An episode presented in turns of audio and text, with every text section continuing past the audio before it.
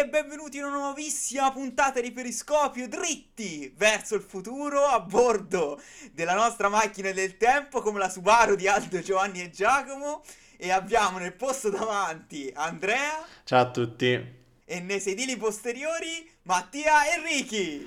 Ciao a tutti. Ciao, ciao a tutti ragazzi. Mattia, si sta, Mattia sta rotolando. Io sto male. eh, Subaru. Quindi allora dai, se, cioè, state pronti, allacciatevi le cinture e partiamo in un nuovo episodio di Periscopio. Come abbiamo detto, noi andiamo verso il futuro, no? Ok, quindi tutti, siamo tutti pronti Pro. su questa cosa. Via. Però noi dobbiamo comunque parlare di una tecnologia che che è già presente nella vita di tutti i giorni, soprattutto in questo momento, certo, no? certo. Io penso che ognuno di noi ora la u- utilizza in qualche modo. E sono le videochiamate, cioè quel fantastico mondo che sta dietro alle, tele- alle videochiamate. Esplosor assume tutti i nomi, eh, webinar, video calling, si fa una zoomata alla stanza, assume diverse forme. Ma il dato che mi ha sorpreso è che eh, questa tecnologia, che era già presente in tutti i telefoni del mondo, anzi è uno di quegli optional che, cioè, ce l'hai ma non lo usi, però ce lo devi avere. Che però adesso lo usi più di tutti. E ho fatto un giro di parole strano per dire che gli italiani hanno iniziato a utilizzare le videochiamate dal 2020. Cioè 13 milioni di italiani a gennaio hanno fatto la loro prima videochiamata. Gennaio-marzo, insomma, quando è iniziato eh, quel fantastico capitolo, insomma, Esatto. che tutti noi Conosciamo. conosciamo. È un risultato piuttosto sconvolgente questo, perché ci fa capire che una tecnologia comunque così avanzata non è mai stata utilizzata fino a quando effettivamente non abbiamo avuto bisogno. E effettivamente eh, ne abbiamo avuto estremamente bisogno, cioè è stato bene o male il nostro unico motivo e l'unico modo per socializzare e continuare la vita di tutti i giorni, soprattutto quella lavorativa. E per quanto riguarda anche noi di Periscopio è stato c- abbiamo avuto un primo impatto con questa cosa. Io lo dico per i nostri due lavoratori della classe operaia che sono Mattia e Teccio e che per No, per Andrea, cioè, tra l'altro è stato il tuo primo lavoro subito in botta di smart working. Eh sì, per me è stato eh, la normalità fin da subito, anche se ta- di normalità eh, po- c'era poco, no? Perché pe- uno pensa al primo lavoro, inizi magari anche a pensare come sarà l'ufficio, come stare in ufficio, il rapporto con i colleghi.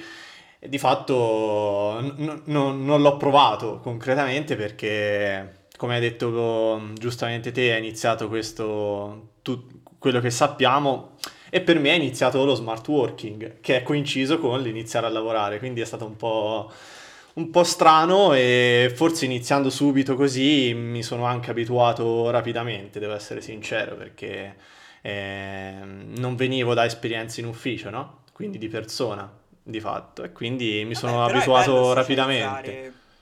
È bello socializzare con la macchina del caffè, col frigorifero, Esatto, esatto, no. tua, all'armadio, cioè quelli di lav- a- quei campi di lavoro adatti, insomma. Poi Mattia, raccontaci l'esperienza di andare al lavoro in pigiama, effettivamente.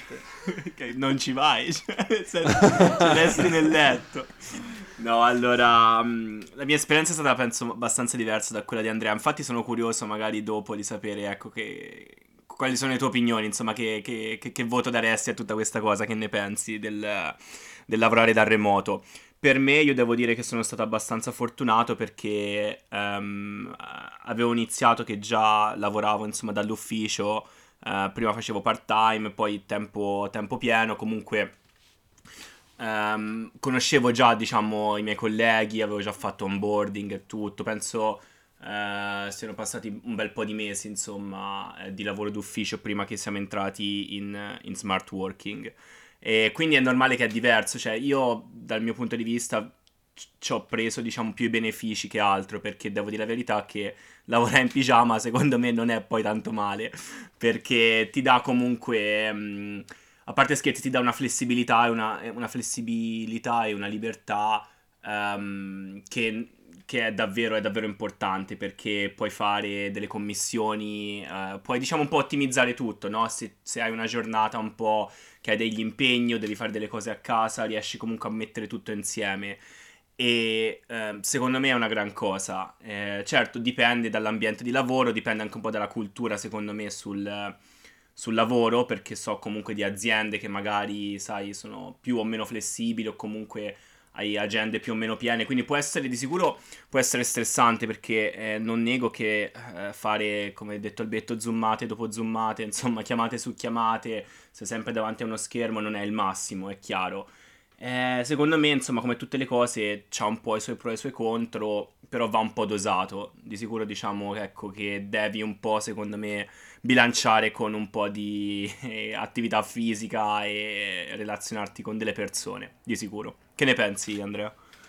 Ma eh, sono d'accordissimo, eh, sinceramente eh, io come te mh, mm, lo ritengo sicuramente un, un modo di, di ottimizzare no, il proprio tempo eh, perché soprattutto nel mio caso, stando a diversi chilometri, diciamo, dall'ufficio, dal posto in cui lavori, sicuramente stare a casa ti permette a fine giornata o ad inizio giornata di, di ottimizzare, di diciamo anche semplicemente sfruttare il tempo che tu impieghi per arrivare in ufficio per fare altro, quindi dalle commissioni o eh, altre attività che, che devi svolgere a casa e quindi sicuramente più tempo.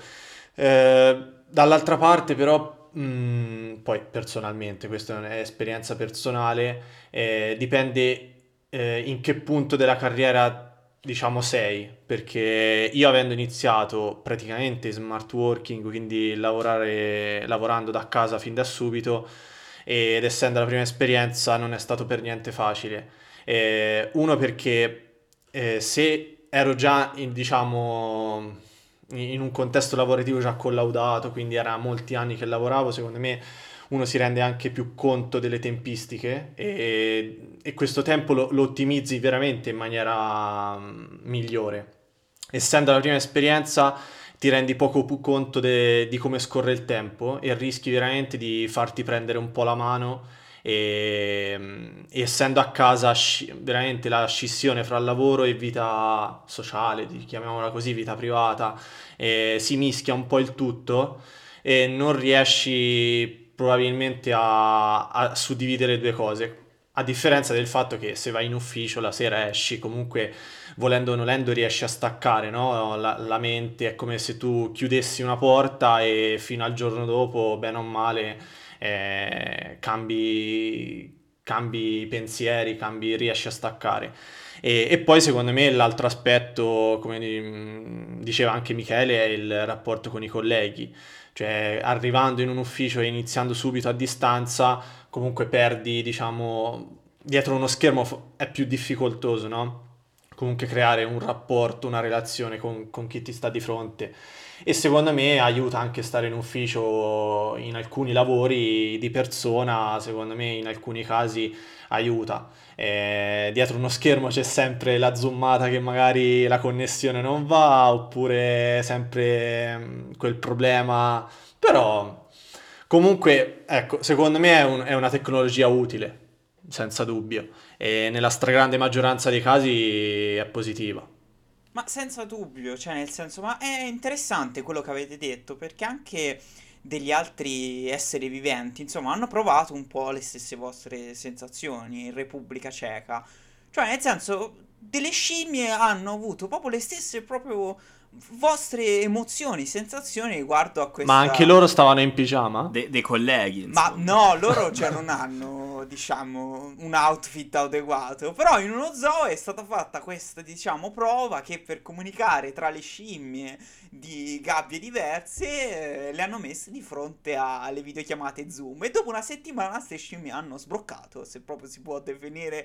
Cioè, hanno avuto uno stato di, di collera tale da dire, oh, ma cioè, io mi sono anche rotto insomma, che, che li comunico. Perché è buffo perché all'inizio l'hanno presa come se fosse un film, però poi dopo sto film era sempre uguale, quindi evidentemente si so annoiate. Quindi aspetti che comunque anche ci accomunano col mondo animale. Però effettivamente eh, le cose cioè, sono state sollevate delle argomentazioni piuttosto interessanti anche da un punto di vista eh, sociale. Io però sono sicuro, Ricky vuole fare una premessa, un'aggiunta in più anche su un altro punto di vista del relativo allo smart working, dato che è stato tirato in ballo. Esatto, sì, io ora passo al momento paglioncelli con un po' di dati su statistiche varie. E... I nostri ascoltatori, è il momento del caffè. Esatto. È il momento.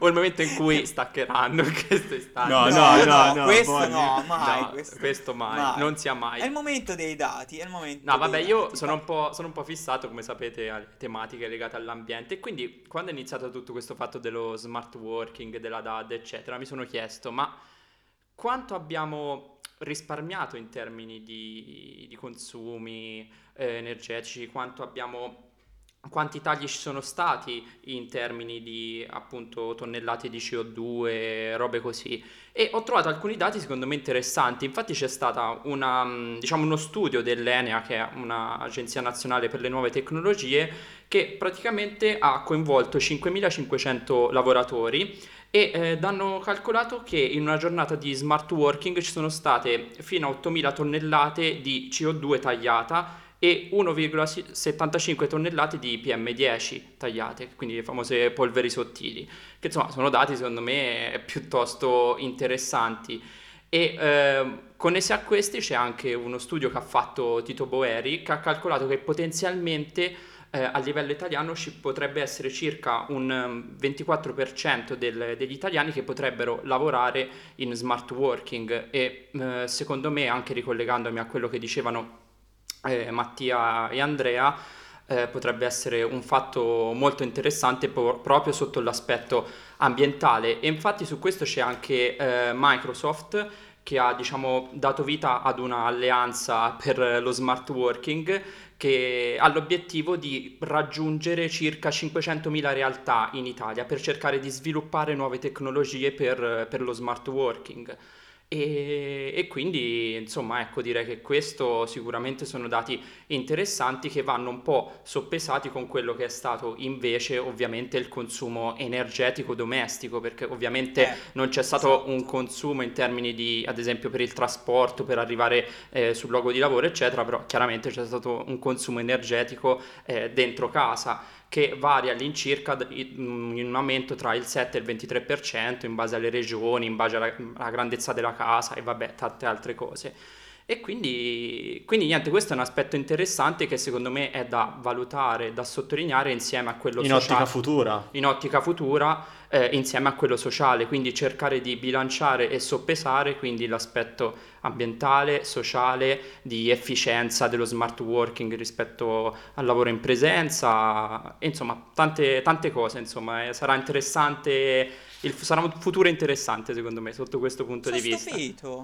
Sono molto stupito perché io pensavo di fare questi primi dieci minuti veramente di, di, un pessimismo cosmico totale, cioè di dire no, non mi funziona niente, non fa niente, è odioso. Invece stiamo comunque, stanno venendo fuori delle cose effettivamente molto interessanti. Eh, quindi ringrazio il momento pagnoncelli di Riccardo. Ma, eh... Se posso inserirmi un'altra cosa proprio su quello che diceva Riccardo, secondo me eh, anche dal punto di vista aziendale, della gestione aziendale degli spazi, bisognerà capire, cioè sarà mm, a scelta, ora quando si potrà chiaramente eh, potenzialmente ritornare alla normalità, capire un attimo le scelte anche aziendali, no? delle, anche delle certo. grandi società che hanno tanti dipendenti, eh, come vorranno diciamo, gestire il proprio, il proprio personale, perché magari trove- io spero che verrà trovata una, una via di mezzo, cioè di, di, conciliare lo smart working comunque a un po' di presenza, però questo sicuramente può anche impattare sulla struttura proprio aziendale, no? Quindi certo, banalmente certo. T- tanti edifici molto grandi per accogliere tutti insieme, alla fine se scegli una determinata strada magari non serviranno più e quindi si ridurranno gli spazi, magari rimodulandoli, rendendoli anche diversi, sapendo che il personale magari in ogni settimana sarà, farà dei turni, farà delle ore in presenza, mentre gran parte del tempo in smart working, quindi sarà anche dal punto di vista gestionale comunque anche, anche interessante. Sì, perché anche questo discorso delle videochiamate però dipende comunque da settore a settore, cioè nel senso come ad esempio in questo momento è un argomento molto ehm, dibattuto in questi giorni che è relativo all'istruzione. Se ne potrebbe veramente parlare ore e ore, però è venuto fuori anche una conversazione piuttosto interessante con Matt, con Mattia l'altro giorno, relativo a nuove tecnologie riguardo quindi nel, nel settore delle videochiamate per gli studenti, quindi e secondo me se ne potrebbe parlare, Matt, questo episodio. Parliamone. Ha voglia, parliamone.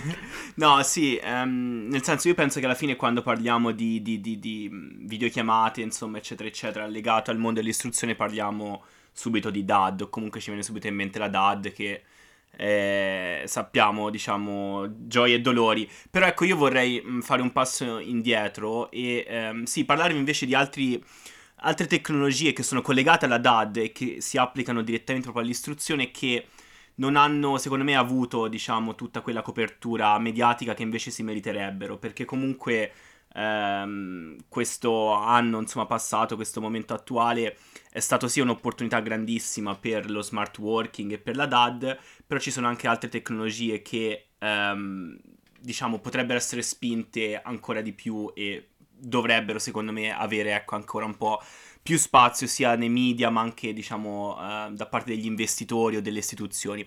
Sto parlando della cosiddetta eh, EdTech, ovvero Education Technology, ovvero per dirla molto italiana tecnologia educativa, che è diciamo una specie, ehm, diciamo una, un, una branchia ok, della tecnologia che si eh, occupa appunto di ehm, sviluppare dei sistemi per migliorare l'apprendimento in, in maniera diciamo molto, molto semplice. E mh, che succede? Che eh, ci sono tantissime applicazioni, però ehm, i, um, i, risultati principali sono quelli incentrati eh, intorno al cosiddetto insegnamento personalizzato, ovvero varie aziende hanno sviluppato principalmente software, eh, ma comunque diciamo tecnologie che sono collegate anche a naturalmente avere un portatile, un tablet, eccetera, eccetera, che permettono tramite eh, il solito mix di intelligenza artificiale, machine learning, algoritmi, eccetera, eccetera, di poter studiare ehm, come ogni singolo alunno che utilizza questo programma, ehm, quindi pensiamo appunto diciamo a una classe che lavora sui computer o sui tablet per esempio, questo software permette di eh, studiare appunto il modo in cui lo studente apprende o comunque il modo in cui lo, lo, studente lavora, i vari tempi, le varie risposte, eccetera, eccetera, elabora dei modelli, diciamo, personalizzati a seconda delle varie capacità e delle varie, mm, non so, possiamo dire situazioni, ecco, personali di ogni studente. Cioè, nel senso... Cioè, è, è, diciamo, secondo me è un, naturalmente... Mh, mm, è un progetto molto ambizioso, ecco, eh, esatto. eh, di, di, per sé e naturalmente eh, è una tecnologia in continua evoluzione e non dico che siamo già là, anche perché ci sono, diciamo, molti, eh, molte barriere nel processo. Però ecco, eh, secondo me questo obiettivo di appunto eh, superare uno dei, dei problemi principali della, dell'educazione tradizionale, no? Che è quella di avere delle classi con tanti ragazzi, 20-25 persone che alla fine sono ognuno diverso dall'altro perché ognuno ha un background diverso a livello eh, economico, a livello sociale, a livello familiare, ma soprattutto anche delle capacità, no? Ci sono delle persone che hanno bisogno di più tempo, hanno bisogno di un metodo diverso per avvicinarsi alla matematica o avvicinarsi alle lingue, eccetera, eccetera. E quindi secondo me questo obiettivo appunto di democratizzare un po' eh, l'apprendimento è una roba davvero davvero interessante. E si basa appunto soprattutto sul su creare un piano appunto personalizzato ma ci sono anche varie altre applicazioni ovvero creare per esempio un ambiente stimolante quindi far sì di avvicinare chi magari è un po' eh, più restio all'apprendimento comunque a un sistema scolastico tradizionale magari usando per esempio eh, la gamificazione cioè l'uso di giochi eh, di ricompense, eccetera, eccetera. Ma posso fare una domanda? Certo. È strutturato su un aspetto sociale o virtuale? Cioè, è comunque comprende sempre... Cioè, è una cosa fisica? Cioè, viene creato una piattaforma? Non lo so, cioè, si sa più di queste sì, cose? Sì, è, è, una... Cioè, nel senso... Um, è un po' un mix de- delle due cose, però fondamentalmente si basa su, um, su, un software, quindi fondamentalmente si basa su studenti che utilizzano, ripeto, dei dispositivi come un tablet o un computer e è questo software eh, sul computer o sul tablet dove, dove poi naturalmente l'insegnante eh, mette il programma, l'insegnante mette i vari materiali, loro certo. um, magari, non so, pensano a come rispondono a delle domande sul computer, eccetera, eccetera. È un ambiente, diciamo, eh, virtuale che però naturalmente può accadere benissimo in classe, quindi in un contesto, diciamo, fisico e, e appunto sociale. È un po'... Mh, mm, una tecnologia che non va completamente a sostituire naturalmente l'insegnamento, cioè penso siamo ancora lontani da, non so, la scienza infusa per così dire, sì, però è un, una roba appunto che ehm, vuole facilitare, ecco diciamo, capito, questa, questa, interazione. E ci sono delle cose molto interessanti e ehm, tra l'altro questa cosa naturalmente ha anche degli aspetti negativi, nel senso che eh, naturalmente è ancora in, in lavorazione, s- si tratta di eh, dispositivi abbastanza costosi o comunque naturalmente c'è bisogno di scuole che vogliono fare un investimento in tecnologia in primis, eccetera, eccetera. Però ci sono anche delle applicazioni molto interessanti in paesi in via di sviluppo, eh, per esempio ehm, in Afghanistan o in Sudan non utilizzano tecnologie come il computer che potrebbe essere eh, molto proibitivo o comunque diciamo ristretto a una elite che si può permettere queste cose, però per esempio hanno sviluppato un sistema per eh, trasmettere ehm, contenuti educativi, quindi fare delle vere e proprie lezioni via radio, perché per esempio la radio è uno dei mezzi più utilizzati ed arriva a tutti, o, o comunque diciamo alla maggior parte della popolazione, che è una popolazione diciamo Uh, che ha dei bisogni diversi naturalmente da un paese uh, occidentale, mentre per esempio in Libano uh, avviene la stessa cosa però tramite Whatsapp, perché ha appunto una penetrazione molto grande. Quindi secondo me è interessante vedere ecco, queste nuove tecnologie che può essere alla fine una cosa sofisticata come l'intelligenza artificiale, ma può essere anche una cosa che già esiste, come appunto usare WhatsApp, per esempio, usare la radio, che possono aiutare a colmare un po' quel, uh, quel gap, no? quel buco che c'è tra uh, un'educazione tradizionale e un'educazione migliorata in un certo senso, comunque più produttiva potenzialmente per, per i ragazzi. Secondo me è molto interessante e secondo me avrà molto... Eh, avrà molti sviluppi. Ecco, Posso una domanda? Se, se, la sai, eh. Eh, sai se ci sono, non so, dei paesi o delle zone a livello globale che sono un po' più avanzati sotto questo punto di vista, che sono fatti avanti magari, non lo so, eh, magari la butto lì. Sì, allora, um, da quello che so ci sono molte sperimentazioni che stanno andando avanti, molti progetti, eh, per esempio in India perché comunque è un eh, paese... È vero, effettivamente sono parecchio, sotto questo punto di vista tecnologico, matematico, da quello che si esatto, sa, parecchio esatto. avanti. Esatto, e comunque è anche un, pa- un paese super eh, popoloso, quindi pensiamo anche a lì delle classi davvero grandissime, diciamo che magari è un territorio adatto per questo tipo di eh, sperimentazioni e ci sono varie eh, um, aziende che creano, che creano questi prodotti, questi software e li stanno uh, distribuendo, distri- distribuendo, in collaborazione con i uh, governi e le scuole locali, ma uh, ci sono anche degli esempi per esempio in, in Europa, so che in Inghilterra per esempio eh, ci sono delle varie classi pilota, Um, non sono sicuro per quanto riguarda l'Italia, però, son, però, so per certo che l'Inghilterra e altri paesi europei uh, hanno anche testato questi, questi, tipi di progetti. Bene, parecchio interessante, insomma, cioè, Molto. cioè capire che ci sono anche nuove eh, strutture, anche per esempio, non lo so, come sostenere gli esami in qualsiasi tipo o luogo, come la data dimostrazione in Italia di quello studente che guidava l'autobus e voleva dare un esame di diritto privato. Per me eh, merita comunque un premio no, commerciale, capa- co- commerciale. come diritto commerciale, che insomma, guidare un autobus e sostenere un esame di diritto commerciale non è da tutti. E diventare famoso in tutta Italia allo esatto. stesso tempo. Da Complimenti premio, anche al professore premio. che si è avvalso della legge del siccome il conducente non può parlare con, con nessuno. Ehm, con nessuno ha praticamente L'ha bocciato l'esame quindi c'è stata questa situazione di stallo alla messicana tutto molto bello però ecco parliamo anche delle prime problematiche relative alla DAD, insomma, perché cioè, effettivamente in Italia ci sono state tante situazioni eh, di, problematiche relative, secondo me, a questa didattica a distanza. Però se posso fare anche una prima considerazione così, vedendo anche quello che ha detto Matt, secondo me non è la colpa del mezzo, perché purtroppo in questo momento penso che il mezzo sia anche inevitabile, anche se eh, i contagi e i contatti nella scuola eh, sono stati piuttosto rari, se posso anche fare questo, diciamo, asterisco sopra alla frase che sto dicendo. Però secondo me qui più che altro il problema nel mezzo è, è chi lo conduce il mezzo, quindi il docente che secondo me eh, non è preparato per sostenere questa cosa. Che a sua volta il docente non ne ha colpa perché se lo Stato non gli prevede bene o male un certo tipo di istruzione, di struttura, è logico che la persona non è in grado di poter gestire una piattaforma. Quindi eh, secondo me anche questo, cioè, che è un problema. Voi che, cioè, voi che secondo me è arrivato in un momento cosa. in cui i docenti sono, si sono trovati impreparati, no? Certo, eh, sì, cioè sì. impreparati, ma non per mancanza di conoscenze de, de, de, delle materie, ma proprio del mezzo con cui insegnare, trasmettere le conoscenze.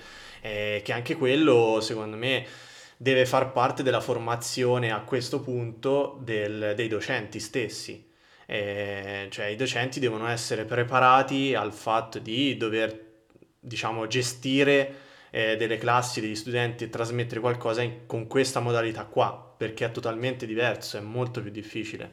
E secondo me è semplicemente un fatto di, di essere stati, diciamo, eh, sconvolti nel senso di impreparazione no? del momento. E semplicemente più che altro questo, secondo me. Tu Ricky la DAD nel tuo piccolo l'hai vissuta comunque, Sì. perché alla fine tu comunque hai dato in tempo persino la tesi e poi ne, cioè, Sì, sì, sei ultimi, andato, sì, però l'hai sì, vissuta. gli ultimi, gli ultimi- gli ultimi esami sì, li ho dati da, da remoto e, e alla fine anche la tesi magistrale, insomma la, la discussione eh, è stata da remoto e, e sicuramente sì, ci sono stati dei problemi iniziali, soprattutto all'inizio della, della pandemia eh, per quanto riguarda le lezioni, cioè io mi ricordo che per due o tre settimane non ho fatto lezione, poi non si riusciva a fare le lezioni online, allora venivano fatte eh, delle presentazioni PowerPoint, eh, insomma, vabbè, si cercava un po' di, di- di- di provare in qualche modo a fare lezioni, ecco. Eh, però io, se posso aggiungere, ci sono secondo me delle cose interessanti da, da ribadire sulla DAD, ehm, ossia che ad esempio è interessante che il, il 6% degli studenti e delle studentesse italiane hanno un tablet o un PC proprio. E quindi questo, eh, questa percentuale bassissima 6%. eh, questa percentuale bassissima in Italia ovviamente, connessa al fatto che magari molti genitori sono in smart working, chiaramente come si capisce crea un problema, cioè non avere un computer proprio e, e addirittura fino a 2 milioni e 7 di, di persone non hanno una banda larga, anche questo è un grosso problema. Durante l'estate probabilmente avrebbero potuto fare degli investimenti superiori su, su questa cosa qui, eh, visti i problemi che ci sono stati. Per quanto riguarda il tablet e computer, ci sono alcune regioni, ora vado così veramente a memoria a braccio, tipo l'Emilia Romagna, che come regione ha distribuito per i più bisognosi, diciamo, dei tablet o comunque dei dispositivi, però ecco, diciamo che a livello centrale andava fatto sicuramente di più. Per quanto riguarda la DAD in generale, io volevo dire solo due pro e due contro. Vabbè, i pro, anche come abbiamo detto con lo smart working, sono l'ottimizzazione dei tempi sicuramente e anche una riduzione dei costi per quanto riguarda sempre il trasporto pubblico. Se pensiamo all'università, che ne so, anche all'affitto di una casa, uno può benissimo fare tutte le lezioni da, da casa e quindi non affittarsi una stanza nel luogo in cui, nella città in cui c'è l'università. Mentre per quanto riguarda i contro, che io vorrei sottolineare perché secondo me sono un fatto molto importante, sono quello dell'annullamento dell'interazione sociale. Cioè, quindi una classe virtuale sostanzialmente è, è asettica e, e- e priva quindi tutti gli studenti di- de- della socialità che secondo me è, foda- è fondamentale. A livello scolastico, fino alle scuole superiori, secondo me mh, diciamo, vivere la vita fuori dalle classi è un po' una sorta di Ehm, diciamo ti aiuta in generale nella vita mentre per quanto riguarda io l'ho notato all'università la vita che ho vissuto al di fuori delle classi per me è stato un bagaglio culturale eccezionale cioè io credo il 50% delle mie conoscenze l'ho apprese al di fuori delle lezioni perché mi soffermavo con i miei amici, eh, i colleghi a parlare a mensa o semplicemente non lo so lì fuori ne, nell'atrio cioè quindi mh, mm, ti scambi conoscenze e viene a mancare tutto questo con, con la didattica a distanza che, ripeto, mh, mm, per me è fondamentale. Quindi per il futuro sarà veramente importante cercare di bilanciare tutti questi ehm, tutte queste cose che abbiamo affrontato finora, quindi la socialità, l'aspetto ambientale, l'ottimizzazione dei tempi, i costi, veramente tantissime, tantissime cose e non sarà facile. Io tifo per non eliminare del tutto la socialità, soprattutto in età più, più giovane, perché secondo me è veramente fondamentale. O se pensiamo anche ai bambini stessi, che secondo me eh, hanno subito tantissimo anche sotto l'aspetto affettivo o altro, insomma.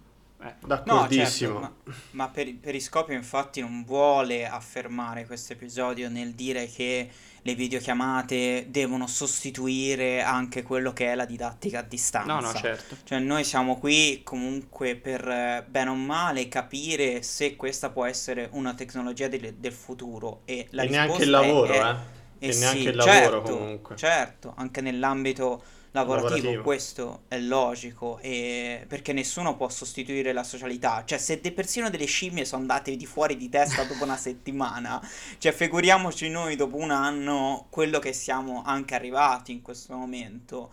Cioè, quello che dobbiamo riflettere è che è una tecnologia che abbiamo sempre vu- avuto tra le mani, perché chiunque aveva uno smartphone nel 2020 sapeva, e, o un PC che si potevano fare le videochiamate, scoprire che in verità, cioè la viene a scoprire nel 2020 fa un po' strano questa cosa, quindi io sicuramente spero un futuro dove più che altro queste cose possano eh, combaciare perché possono aiutare sia a un aspetto, ehm, sia un aspetto eh, ambientale che sociale. Quindi io penso che possiamo concludere qui questo fantastico episodio invitarvi ad ascoltare gli episodi precedenti se ci avete ascoltato adesso. A seguirci. Oppure ci potete a seguirci anche sicuramente sui nostri canali social che pubblichiamo dei contenuti bellissimi. Stupendi, cioè. quindi Instagram, eh, Periscopio, due volte trattino basso, ci cercate, que- quelli blu arancioni siamo noi. quindi dai ragazzi, chiudiamo eh, con la nostra punto, con la nostra Subaru, scendiamo, slacciamoci E mettiamo un punto. e mettiamo un punto. Poesia. Grazie per averci ascoltato. Ciao, Ciao, a tutti. ciao a tutti. Ciao, ciao a tutti. Ciao, ciao.